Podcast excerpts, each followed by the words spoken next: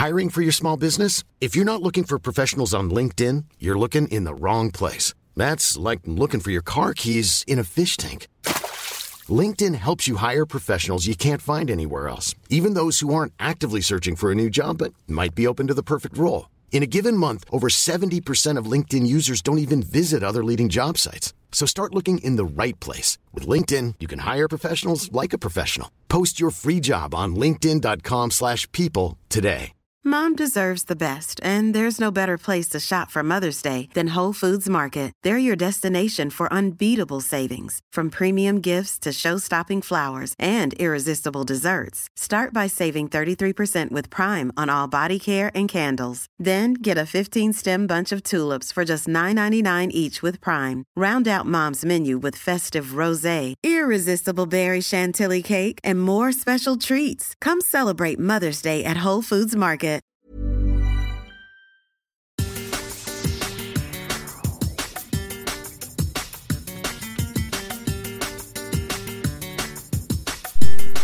Hello and welcome to La Liga Lowdown's Matchday 27 recap.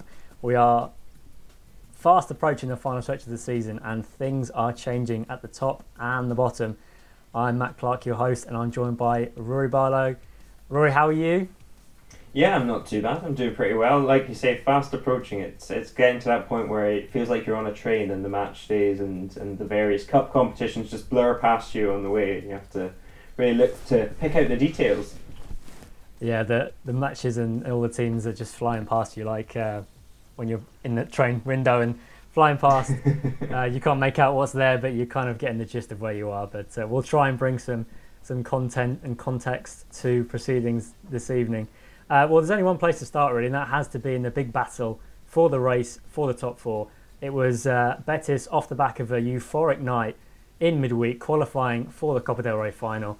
Could they repeat that feat against Atleti? Well, unfortunately for them, they could not. They uh, they lost three one to Cholo Simeone's side, and uh, that means that they've now lost back-to-back La Liga games, and they've gone from third to fifth now. It's the first time they're outside the top four since November. Rory, what was your take on this game? Did Betis do enough, or Atleti just clinical, or um, you know, how, how do you assess the race for the top four now? It's a pretty hard game to analyse in my mind because I don't. I think certainly for the first sixty or so minutes, you could make a fairly good argument that Betis were the better side.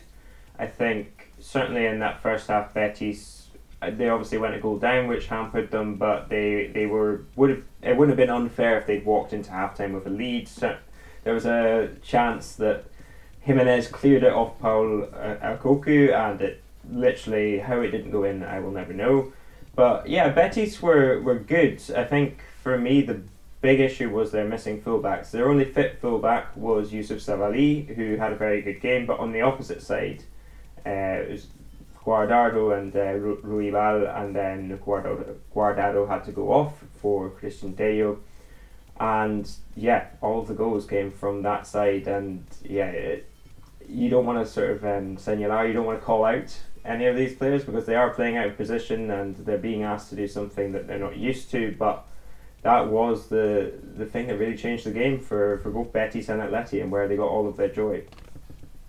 Yeah, they were missing Alex Moreno for sure. Um, and and it's fair to say that Cholo Simeone, again, he was forced into changes with uh, a couple of players going down, Correa, uh, Vrsaljko going down injured. Very physical game, very lots of stoppages, especially in that first half. Uh, very raucous atmosphere as well as you as you'd expect in in Seville.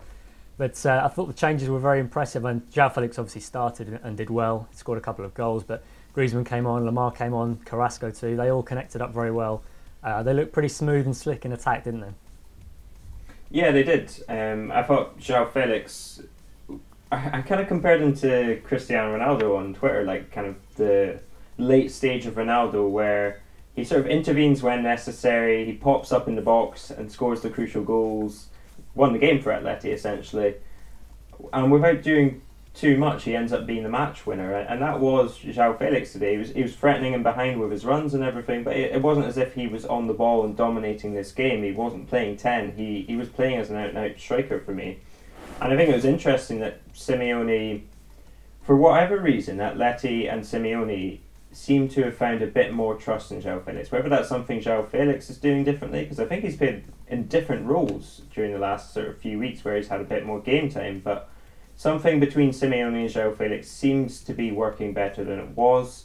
Griezmann helps a, a hell of a lot, I have to say. He, I think, in terms of quality, right now, he, he is a cut above what they have. Um, even though Correa has been fantastic and João Felix has the potential to be fantastic, Griezmann makes a, a big difference to that attack when he comes on. And uh, yeah, just a, a, word for Marcos Llorente in that stunning run where he just burns down the right hand side and essentially makes João Felix's second goal as well. Yeah, that was a phenomenal. Back to his form that he showed last season and in that, that run after lockdown in the previous season in that 2020 summer kind of uh, streak of matches. And Simeone, before the last couple of games, he's been saying this is now a, a, kind of mini season of sort of 13, 14 games to try and finish in the top four.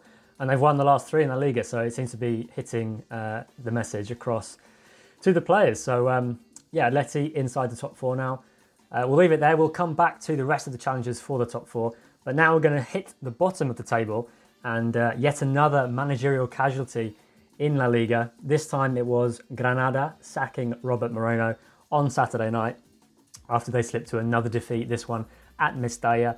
And uh, Rory, we're going to hand back over to you because you were speaking with our man in Granada, the very well informed and well connected Heath Chesters.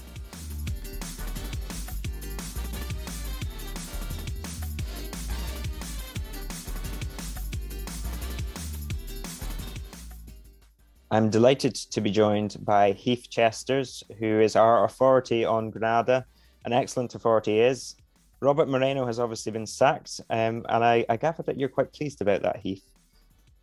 Well, I think the the sense of relief is apparent amongst most of the fans. If you look at the, the social networks um, like Twitter and what have you, everybody's pleased. Uh, people were going on about the Robert train um, the Robert train and jump on board the Robert train and what have you. And now people are posting GIF images of the train crashing and what have you. So I think the general consensus is most people are, are glad to see the back of him. Um, but I think, to be honest, he was he was doomed from the start because he didn't win the fans over. Uh, and, a, and, a, complete different personality compared to Diego Martinez, who worked hard to to keep the fans on his side all the time, and always reference the fans. Um, the the word in Spanish that they've been using from the get go about Robert Moreno is prepotente, uh, which is basically full of himself. Um, and for that reason, with the fans, he was doomed from the start. Uh, and obviously, the results on the pitch haven't helped. What seemed to be a, a lack of ideas tactically, uh, what systems to use, what players to, to use, uh, and the results are a testament to that. So, uh, hopefully, it'll be um, the B team manager um, who steps up, um, Ruben Torrecilla. Uh, whether he'll stay to the end of the season or whether they've got another managerial appointment in mind, uh, nobody's quite sure yet. Um, but I suspect it'll be Torrecilla until the end of the season. Mm-hmm. Yeah, I saw them. I saw Mundo Deportivo link Granada with Albert Celades, which I'm sure does not um, inspire too much fire in your heart either we were talking before about kind of the the behind the scenes of Granada, and obviously Granada, we think of them as a very well run club because of the success they had under Diego Martinez. And you were kind of saying that ever since and sort of even before Diego Martinez left, things have been kind of going a bit wrong at Granada, and that's part of the reason that they they've ended up in this mess that they are now. Yeah, I mean, obviously I used to work with the club, so I've maintained contact with quite a few people, and obviously both at the club and in the media locally. It's one of those things that, as we've chatted before, that you, you don't always want to be party to as a fan. Uh, sometimes it's better to be bliss, blissfully ignorant sometimes. But it, it all sort of goes back to about a year when Granada was still playing in Europe. Um, Antonio Monterrubio was the director general. However, uh, he didn't get on with Sophia Yang, who is one of the board members and the right hand person of the of the owner, who's Rentao Yi, who's never who's never set foot in Granada once. Um, Granada fans aren't convinced he actually exists. It might just be a CGI image or something like that. But there you go. Uh, anyway, they, they had an internal investigation uh, with an external company that came in to investigate if he'd done anything wrong. Uh, they didn't find anything. Uh, the Chinese owners still decided they wanted to part company with with Monterrubio, uh, and they unfairly dismissed him as uh, the settlement out of court would prove, and which cost the club another million euros. From there, Patricia Rodriguez had already joined the club. She previously worked with Elche and, and more famously um, with Eibar as the first female president of the club. And basically, she was sort of the, the, the Spaniard in position, if you like, on mm-hmm. behalf of the Chinese owners, and she took over from him. Things led to the end of last season. Um, Diego Martinez, everybody expected him to renew his contract. Uh, through obviously people that I know, um, we, would heard that he'd even planned a celebratory dinner with the team captains um, to celebrate his contract renewal. So it was effectively a done deal. The day of his renewal, he turned up at the, the training complex, sat down with Patricia Rodriguez, and a couple of hours later came out and said he was leaving. Basically, from what I gather, he'd been promised that they could keep players like Yangel Herrera, uh, Kennedy. The club would do everything possible. They would build on the project that they'd established, even with the, the internal changes on the board. Um, and those promises weren't met. So from there, the club was looking for another manager. Um, they didn't want to keep Fran Sanchez, who'd done sterling work as the sporting director, and they brought in Pep Boada, vastly experienced, not necessarily as a sporting director, but with almost 20 years working in scouting and sports director for Barcelona. Um, meanwhile, Patricia Rodriguez had already agreed to sign Robert Moreno as manager, even before Pep Boada had arrived. And he inevitably, as a sporting director, arrived with his own managerial recommendations, but couldn't appoint any of them because the deal was done with Robert Moreno as you can see from that point to the point we are now, where Robert Moreno is finally being sacked, it was a disaster from the get go, uh, as the results on the pitch have proven. And it just, it, it, it's just so frustrating being aware of these sort of things going on in the background um, when the platform that the club had established, things could have been so much better now. Yeah, no, it's, it's quite incredible listening to the to the insight you've given us there. It's really fascinating to get that view from from someone so close to the club and from yeah, as as we were saying, a club that we really thought were on the up and had the opportunity to really sort of establish themselves in the first division. Now they find themselves just a point above Cadiz in, in La Liga after Cadiz won how, do they have enough to sort of stay up this season? I mean, they, they I look at their squad and I think I don't think they're too good to go down, but I do think they have more quality than the three teams below them. What's your kind of thoughts on that? I think there's definitely enough strength and depth in the squad, and especially after reinforcing in the transfer window. I mean, obviously they thought that Darwin Machís was going to go to Charlotte, mm. um, but a little bit of background to that, he, he apparently punched somebody in a nightclub in Granada, and there was legal proceedings going on with that, which he settled out of court eventually. But that didn't help him with his visa application to the United States, so that's why that deal collapsed. Um, he's still there, um, so they've got even more depth that, than they probably expected to have. Um, but I think there's certainly the strength and depth there. There's the quality of the players there.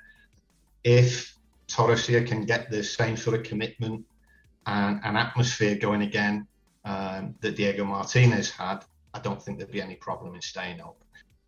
Torrecilla is a similar sort of personality to, to Diego Martinez. Uh, and as well as that, he always he, he, also has roots in the club because he used to play for Granada when Granada were in the lower leagues. Fingers crossed, um, it should click back into place. And I certainly think the players will be a lot happier, even though, like no players doing any post match interviews, nobody criticises the manager. We're all with the manager. Uh, we're behind him 100, 100% to the death and all the other sort of cliches that they use. Um, whereas behind the scenes, you know that everything's not uh, not rosy. There's probably a lot of relief amongst the squad as well because on, on the pitch you could see, uh, looking at the games, they just they were just at a loss a lot of the time, like headless chickens on the pitch, not sure of what instructions are supposed to follow. Yeah, yeah. Fingers crossed. I mean, it's funny you should say that because I watched the post-match interview with uh, German Sanchez after the match, and he said we are 100% behind the manager, who I think yeah. is doing a good job, which is is quite it's, common. It's the same old, same old at any club. Uh, I'd love just once to see a player come out and say, "This manager's awful." you know? Thankfully, at least we have some sort of uh, reason for optimism that Torrecilla, as you say, can reinstall that Diego Martinez kind of atmosphere, as you were saying, and keep Granada up. But I will I'll pass it back to Matt now. But really, thank you for that insight, Heath, because no that was problem. absolutely fascinating, and I'm sure the listeners will will thank you for that as well.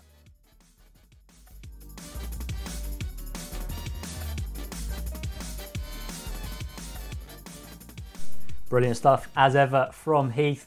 Uh, continuing with the bottom, then it was uh, quite an interesting weekend of results because, as we as we were saying, with that defeat for Granada, it really does mean they're looking over their shoulders and they're not just looking over their shoulders, but actually right in the hot stuff now because they're only one point clear of the drop zone, and that is because Cadiz finally won a game at home 302 days later. They returned uh, to win for the first time in the Nuevo Mirandilla. Uh, they played in a purple kit. They've got Sergio Gonzalez in charge and Ruben Alcaraz scoring. It's uh, the Real Valladolidification of Cadiz, isn't it, Rory? It is a little bit, yeah. They they were pretty good. Um, I have to say they were solid. They they worked off the momentum of the crowd and they managed to just about stem the flow of Garcia's coming down the left hand side for Rayo, who who were their sort of principal threat. But yeah, I think Cadiz they they're playing with a lot more freedom than they used to, and they're playing with a lot more ambition than they used to. I will say this game was decided by one player and not in a good way. It was Lucas Zidane. Both of those goals should have been prevented by by Zinedine Zidane's son, and I don't know quite what um, Dimitrievski is doing in training or, or in general, but Iraola has to start him in the next game because you just you simply cannot lose the ball twice in the air and cost your team two goals. I, I know the second one wasn't quite as bad when, uh, or the first one, sorry, when Alcaraz comes around the back post, heads it. But even then, the hand that Zidane gets to it is very weak. And yeah, um, less said about him, the better this weekend, to be honest. Yeah, so an important win for Cadiz. Rayo's poor form continues along with Granada, they're the only other La Liga side yet to win in 2022. So concerning for them, they're, they're beginning to look over their shoulders too. And in fact, with Espanyol beating Getafe 2 0, which we'll come on to in a second, that now means that Espanyol are now above Rayo and uh, of the promoted sides, they're currently is top of the pops in, in that regard. So, yeah, Espanyol, uh, 2 0 win with only one shot on target. So, you know, that's kind of uh, always helps when you're that clinical. Um, any any takeaways from this game, Rory? I mean, Getafe's away form is, is atrocious, isn't it? Yeah, it was it was a strange game actually because Espanyol, I think they started off reasonably well. They started off trying to take the game slowly, trying to grow into the game and, and trying to manage themselves and, and not concede a goal before and, and sort of get themselves into a bad situation. They went ahead and then they scored the second goal. Ten minutes later, Sergi Darder with a big part to play in the second one. But you were kind of waiting for the reaction for from Getafe, and you were waiting for them to, and they kind of got stuck in, but they never really put Espanyol under much pressure, and it was, yeah, this weird game where you were just waiting for for the kind of battle to commence and for Quique Sanchez Flores' side to really go for this, but it just never really happened, and Espanyol, I think they were decent, they did their job, they carried out their tasks as they should have done. I think Vicente Moreno will be relatively happy, but on the whole they'll be pretty pleased that they managed to walk away with a win without doing too much, to be honest. Yeah, it's certainly something they could definitely have used. Um, and yeah, Getafe, their home form is a lot better, obviously, under Quique. They've, they've been transformed since his arrival, so of course we don't want to be too harsh on them. But they're only three points clear of the drop themselves, so their job is not done yet by any means. Um, some big games ahead for them too. But just to finish off part one, we're going to go to what perhaps was the game of the weekend, and it probably wasn't the one that anyone would have predicted. It came out Balaidos, Celta 4, Mallorca 3. An incredible game. Um, Iago Aspas, phenomenal once again. But uh, again, Mallorca, their form is, is pretty poor too. Um, Celta, they've missed some chances to get themselves in the European fight, so that's probably beyond them now. But what an entertaining game. A lot of people would have been watching the Manchester Derby, but you couldn't take your eyes off this one, could you? yeah, it was pretty entertaining. I have to say, drama right till the end. Just when you sort of think it's going to be settled, Mallorca got back into it with a late Salva Sevilla penalty, and then Celta go down the other end and get a penalty of their of their own with a man less. Um, it was terrific entertainment.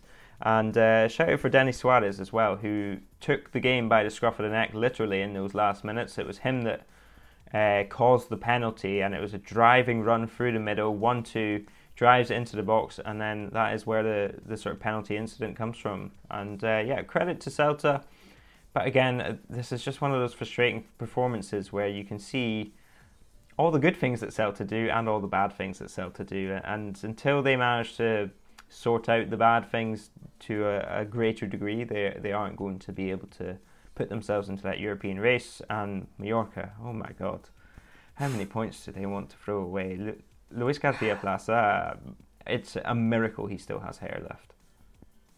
Well, he's certainly shown his frustration. He was obviously missing from the touchline again, having been sent off the other week. And uh, yeah, I can't have many complaints to the officials on this one, but um, yeah, yeah, they're they're a strange team, Mallorca, because they started off pretty well and they looked look fairly exciting, fairly attacking. Obviously, they've had a big miss with Ruiz de Galarreta with that uh, horrible horrible injury. Um, he's a big loss for them. But um, yeah, again, they're, they're, one that need, they're a team that needs to watch out because um, teams below them are all scrapping to pick up points. Uh, you know, Alaves, uh, Cadiz, we've mentioned. Levante play on Monday night. They're in a little bit of form. So that's really starting to close up at the bottom. And, and if you're in a, a bad run of form, there's always one team or maybe even two or three that start to slide, and, and before you know it, they're right deep in trouble. So, yeah, definitely a concern for Mallorca. But uh, yeah, shout out to Celta. And you mentioned uh, Chacho Coudet.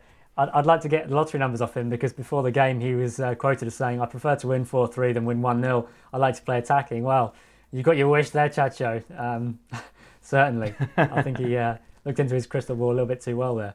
But um, yeah, Iago Aspas, how clutch! Right, right at the death, 96th minute penalty, the uh, the latest um, penalty to win a game in La Liga history. That as well. So yeah, if it, I think Aspas is a fitting owner of that particular record personally. So we'll have to leave it there for part one, but stay with us because we're going to be talking title and plenty more besides after the break. Stay with us.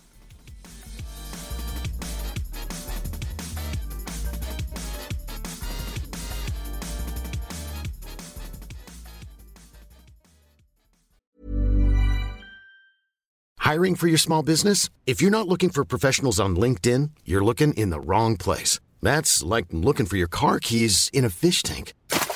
LinkedIn helps you hire professionals you can't find anywhere else, even those who aren't actively searching for a new job but might be open to the perfect role. In a given month, over 70% of LinkedIn users don't even visit other leading job sites. So start looking in the right place. With LinkedIn, you can hire professionals like a professional. Post your free job on linkedin.com slash people today.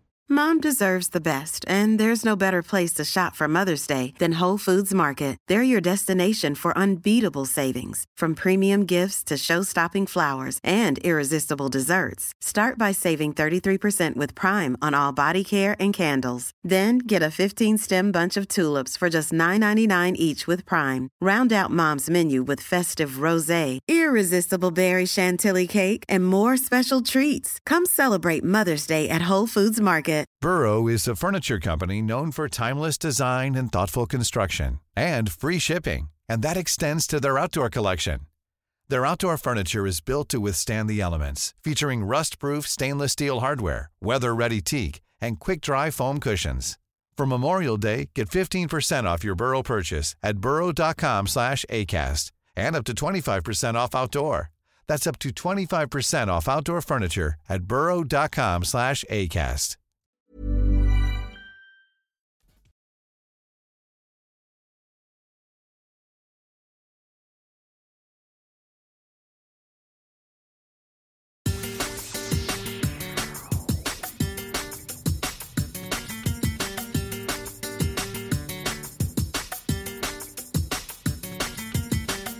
Welcome back to La Liga Lowdown. It's our matchday 27 recap as we look at the title race now. Friday night, Sevilla had a massive opportunity to put the pressure on Real Madrid ahead of their tough fixture against Real Sociedad, but they could not take it. They were held to a nil-nil draw at Mendizorroza. Um, fair play to Alaves, they, they were dogged and dug in very well and created some chances themselves. But Sevilla will be very frustrated with that because it, it was a golden opportunity. That's now four draws in the last seven in La Liga, and even if they just won a couple of those games, the title race would be a lot closer than it currently is. So, could Real Madrid take advantage of that missed opportunity from Sevilla? Well, yes, they could. And to hear all about it, it's a pod debut for our very own Jorge Lopez Torrecilla. He was with Rory talking about that game at the Bernabeu and a little nod ahead to the PSG clash coming up this week. Pretty big game, that one, too. Toca para Luca Modri, pisa Luca de Modri, le va a pegar, chuta Modri, gol! Y gol, gol, gol, gol, gol, gol, gol, gol, gol, gol, gol. ¿Vale? Bueno, este, a ver si lo va a anular. Luca Modri. No se puede defender en tu área porque te acaban matando. ¡Qué golazo! Qué golazo, ¡Qué golazo de Modri! Golazo. Con Ese sí que es un golazo. izquierda al palo derecho de Remiro. Marca. Bueno, ¿qué digo marca? I'm delighted to welcome Jorge Lopez Torrecilla, who is a member of the La Liga Lowdown squad and our resident stat man. You will not find a better man to make your graphics and find your stats than Jorge. Thank you very much, Ruri. I, I believe I have the most difficult name to pronounce, and you did a great job. So thank you for having me here.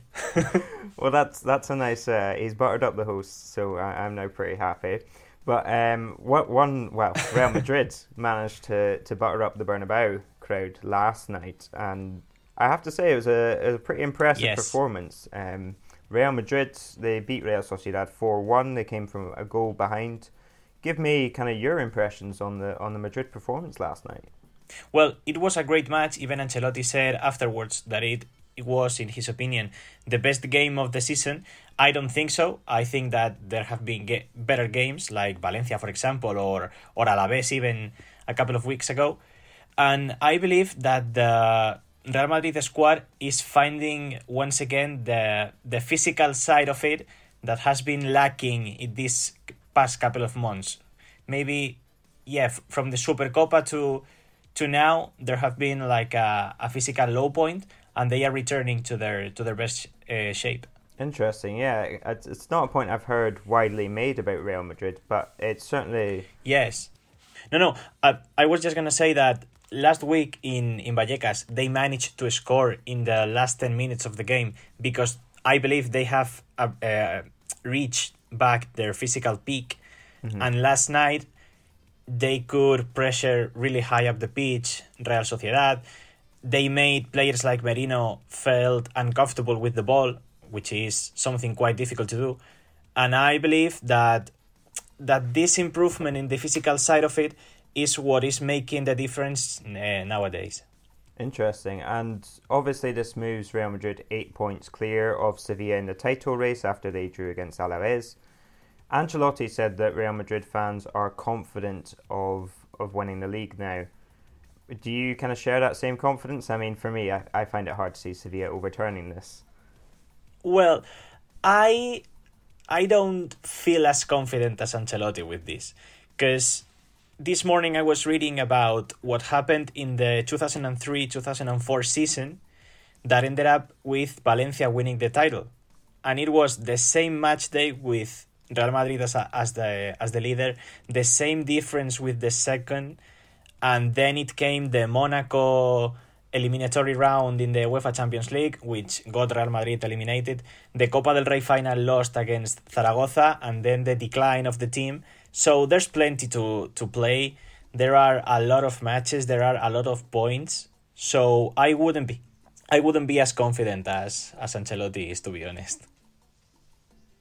Um, it's interesting that you think that there's still kind of a title race. I mean, moving on now to to Real Madrid's Champions League tie, they're one 0 down on aggregate against PSG, which is it's- definitely a, a task to overturn it. I think more Real Madrid's performance more than anything else was the most worrying for them. Do you think they have enough to overturn the deficit? I mean, they're without Casemiro, they're without Ferland Mendy. Can Real Madrid do it against a PSG side that really didn't concede any chances in the first leg? No.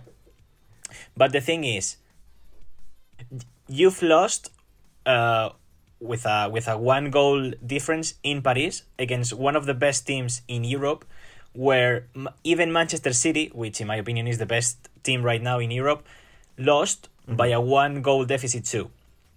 So with the Bernabeu roaring, with the feeling of this big European night that the Madridistas love, and all that stuff, I don't think there will be such a difference in the or it won't be such a challenge to overcome the mm. the deficit against PSG.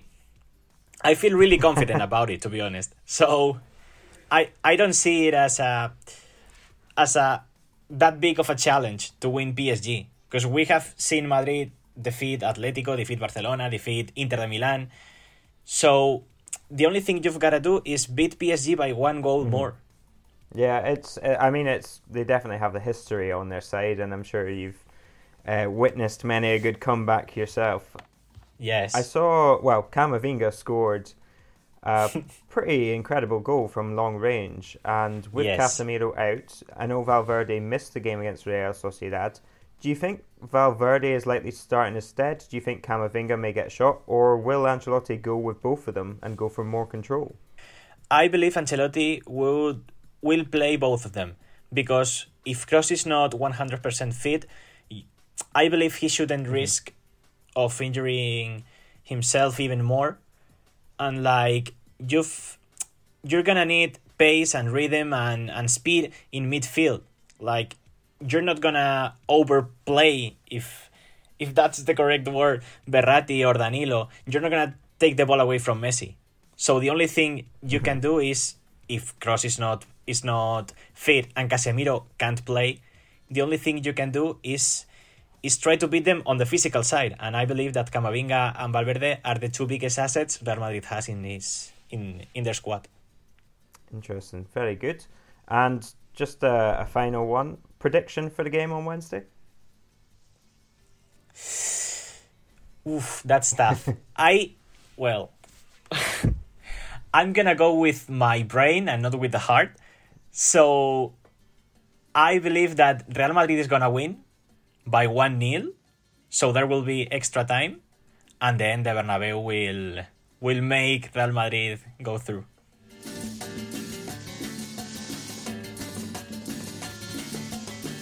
Fantastic stuff there, Jorge, on debut for us on the podcast. Uh, a big win for Real Madrid, eight points clear now, as we've said, and uh, PSG awaits. Um, it's going to be a fantastic night at the Bernabeu on Wednesday. Make sure you're across our coverage of that match. Um, back to the top four race now, then, and uh, Rory, you were pretty delighted with another Barca win. Didn't quite score four goals this week, but an important three points nonetheless.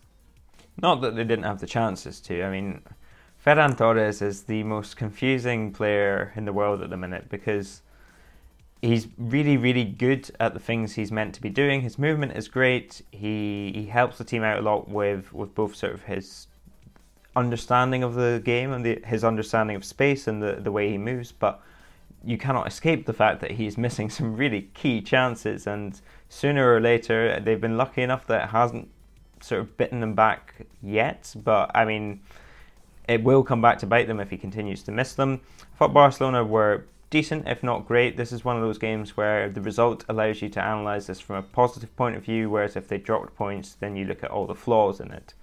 And Elche attacked well. I thought Elche caused problems whenever they did come at Barcelona, although I will say that Ter didn't have too much to do. There was one very good save from Pere Milla. Um, but apart from that, Barcelona more or less held up, and the fact that they came from behind and, and won a match away from home is, is again sort of creating these habits and being able to overcome adversity. That's been Barcelona's biggest trouble in recent years, and so anything that sort of gets you closer to making a habit out of managing to do that is is a big thing for Barcelona. Nice call from Memphis uh, to finish that penalty.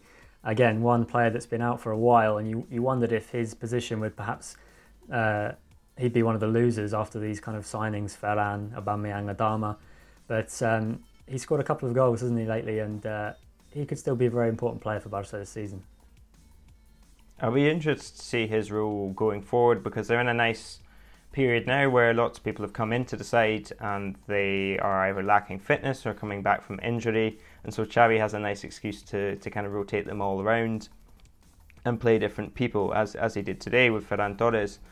And yeah, once Memphis is kind of back to full fitness, if he's not starting and if he's on the bench, we'll see kind of how happy he is then. Um, but yeah, his impact from the bench so far has been really good, and he's he's showing that kind of arrogance and that confidence to to take responsibility as he did with the penalty that he did at the start of the season, and that was the kind of thing that I think myself and a lot of people thought that he could bring to Barcelona, and and his sort of greatest attribute is almost yeah his mentality as opposed to his actual technical ability or, or what he does in terms of his style. Mm, Ten goals in La Liga for Memphis. Uh, pretty impressive return from I think 17 matches. Um, yeah, well, moving on. Another challenger in the top four race. Uh, of course, we, have spoken, or Jorge has spoken about Real Madrid's win over Real Sociedad, so they missed a chance there. Of course, very tough fixture. But uh, Villarreal, they went to El Sadar and uh, they lost 2 0. So, again, tough place to go. But is it this season? Because Osasuna haven't been too good at home. Um, Villarreal will be quite disappointed, I think, with this result. Chimy Avila once again scoring the winner, as he did in the reverse fixture at La Ceramica. Um, yeah, Villarreal feels like a missed, missed opportunity this one. It really does. You must be royally peed off if you're a Villarreal fan because the the form that they were in, they were sort of making an argument for themselves being the form team of 2022. But this loss is just so damaging for them because they they could have gone, I think, level on points with Atleti and Barca if they'd won this match on, on at Saturday lunchtime and instead they finish at six points behind them both in the Champions League race. And I'm not going to say it's going to be decisive, but certainly it could be. It, it makes it a much harder task for them to overcome. Osasuna, like you say, home form. They'd only had two wins at home before this. They were the second worst team in the league, I think, at home before this match, which is yeah, it's not great going, but for them, I think they showed shades of what they, they've been looking for under Arrasate. And I think what Arrasate seeks out in terms of uh, a team that manages to close the lines very well, that manages to close ranks very well, and counters at pace, kind of releases that pressure into fast breaks. And uh, nice ball from Ruben Garcia hung up into the box, and smallest man in the box rises highest to head it in. Yeah, he almost did a Yeremy Pino against Villarreal, didn't he, after, after Yeremy last week against Cabrera. Yeah, so of course, after back to back hat tricks, um, uh, obviously in the previous two rounds, Villarreal couldn't score. And uh, as some of our Villarreal USA friends commented, they could have been there for another hour or two and they still wouldn't have found the net. So a bad day at the office for Villarreal, but they will look to uh, future matches to try and get back on track. So that wraps up all the games. Uh, it must be time for MVP then, Rory. Um, who would you like to start with? I'm going to start off with Iago Aspas, of course. Two goals and an assist for Celta. He is Celta Vigo, RC Celta Vigo. He is that almost entire sort of attack. Without him, they are an entirely different side. I'd love to know the percentage of sort of big moments or, or sort of dramatic wins that Aspas has been responsible for for Celta in recent years. Um, I think we need a term for it. I think it should be the Aspazo, is, is when you get done by Iago Aspas in the closing minutes. I feel like it's happened to Barcelona a lot. It's happened to many teams across La Liga. And uh, yeah, I'm sure we've waxed lyrical about him in the past. Um, both you, myself, Sam, anyone else who's, who's cared to come on the pod, because yeah, he's just fantastic. Yeah, a phenomenal player, still going strong, um, fundamental to his team check out our website. Um, Louis Scattergood has done a piece on him this week, so very topically, he got a nice brace for us to uh, be able to promote that article. So go and check that one out. It's well worth your time. Um, I'm going to go with Ruben Alcaraz. We've mentioned the uh, kind of rail via the lead theme that's running through Cadiz. Um, and yeah, perhaps it did take them to be playing in purple to finally get that win. But uh, Ruben Alcaraz has been very good since his arrival, and he's been a a strong factor in general in their upturning fortunes. And in this game alone, obviously, he got the opening goal. He uh, he did very well in the game in general, dominated that midfield. He uh, he won the most duels in the match, nine, uh, seven recoveries too. He was just a kind of all-round midfield presence, everything you want from a central midfielder in a relegation battle match. Um, and if he can continue to produce performances like that, then Cadiz have every chance of um, of staying up. Um, of course, it won't be easy because uh, all the teams around them, of course, are all fighting as well. But uh, yeah, Cadiz, a very solid 2 0 win there, and Alcaraz was very much at the heart of it. So he definitely deserves a spot this week, I would say. Rory, who are you going to go with? I have a feeling I know, but uh, tell us anyway. Uh, it's going to be João Felix. I made the Cristiano comparison earlier in the pod, and that's because he was decisive. And I think Atleti have missed Luis Suarez a lot this season in terms of the Luis Suarez that they had last season and what he was able to do. And João Felix kind of took over that role this evening and, and was able to be the clinical person on the end of those moves, on the end of the counter attacks as well. Atleti, he has the pace to kind of stick with a Llorente or Correa running in behind. And that made the difference for Atleti, his kind of integration to the side, because I don't think he's ever been fully integrated into this Atleti team. He's never sort of found a comfortable position. I don't know if this is it, but certainly, if he can have performances like this where he doesn't even get out of sort of second or third gear but decides the match, then that is absolutely invaluable for Atleti because that is to a more or lesser extent what they've been lacking. Yeah, he's um, he's a very good player. Perhaps too good for Arsenal. Who knows? But uh, we'll leave that to uh, we'll leave that to Squawka to decide. Um, yeah, if, if, you if you didn't see that, listeners, that was um, our latest uh, contribution for Squawka. Uh, whether João Felix is too good for Arsenal. Um, had a little kind of uh, piece on that and generated a lot of uh, interest from Arsenal fans, let's say. So be the judge of that yourself. Matt Clark's mentions were destroyed by Arsenal fans is the translation of that. Yes, I had um, a I had a very busy um, Friday night, Saturday morning full of full of notifications, uh, many of which. It's a good read. Oh, thank you. Um, but yeah, Sam, Sam I mean, the piece and also the notifications. more, more the notifications, to be honest, oh, are pretty thanks. comical. Uh, well, yeah, Sam, Sam Leveridge certainly thinks he's too good for Arsenal. I was hopefully a little bit more balanced, but um, as I say, listener, you can be the judge of that. Have a read on Squawka, our partners there. So do go and enjoy. Um, much to my suffering, of course, but hey, it's all for a, for a good cause. Um, back to MVP.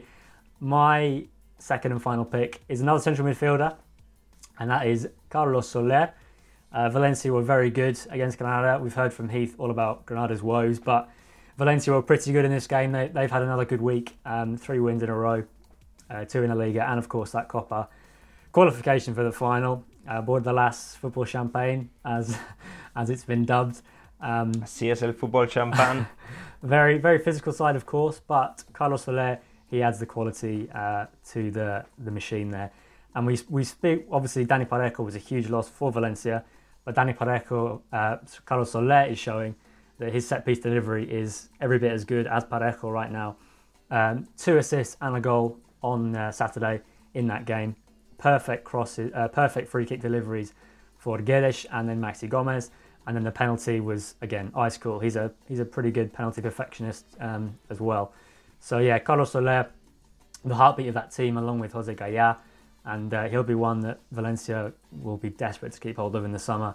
Um, again, he, he's a local boy. He's come through the academy all the way, um, and and the fans adore him. So, how about moments of the week then, Rory? I'm I'm going to let you come in first here. Um, probably a similar strand to what we've been talking about already.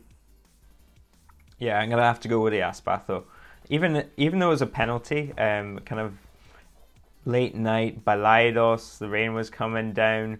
Aspas, I mean, you have a penalty and you're kind of mentally prepared for the goal going in. It's not a shock or a surprise. The winner, you're kind of prepared for it to happen. But even then, Aspas manages to make it dramatic. His wild celebrations, running to the corner.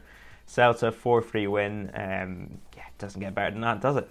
Not really, no. Um, I will offer up my own moment, um, but uh, and it is Cadiz again. Um, it's been tweeted by, by a few people, Euan McTear, of course, included.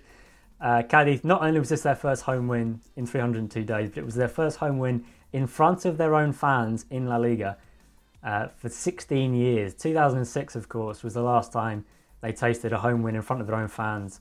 But yeah, today there was everything. It was the hope and the belief that yes, they can stay up. It was the emotion of the crowd finally seeing this victory. Um, so yeah, that was some really emotional scenes there at Nuevo Mirandilla. So I'm going to go for that, but uh, yeah, it's going to be hard to top Aspas. But uh, we'll have to leave it there for this week. Uh, things getting wider at the top, but uh, tightening up at the bottom. So wherever you look, there's always intrigue and interest. Um, thank you very much, Rory, for being here today. Um, I've always loved having you on, of course. Stay with us for the coverage of the European football this midweek. We've got, of course, that massive game in Madrid as Real look to overturn the deficit against Paris Saint Germain. And then, of course, on Thursday, we've got the Europa League as uh, Barca, Sevilla, and Betis try to reach that final in Seville. Uh, a couple more hurdles to cross first, though, of course. So uh, we'll be across that on Thursday. Check out our website for the latest pieces, as we've said. Um, and yeah, hopefully you've enjoyed this pod. Come back again next week. Uh, we'll be here. Cheerio.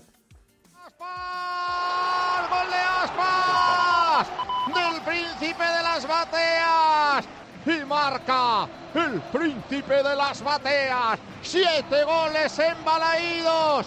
God save the prince. Dios salve al príncipe de las bateas. Doblete del príncipe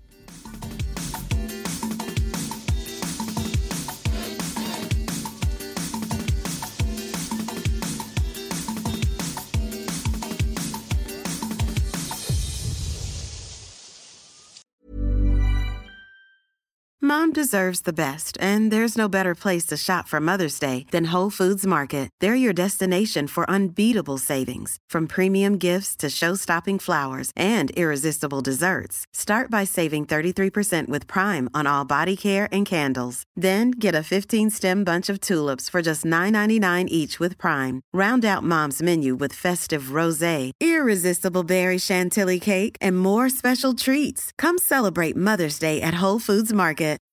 When you need mealtime inspiration, it's worth shopping Kroger, where you'll find over 30,000 mouthwatering choices that excite your inner foodie. And no matter what tasty choice you make, you'll enjoy our everyday low prices, plus extra ways to save, like digital coupons worth over $600 each week. You can also save up to $1 off per gallon at the pump with fuel points. More savings and more inspiring flavors make shopping Kroger worth it every time. Kroger, fresh for everyone. Fuel restrictions apply.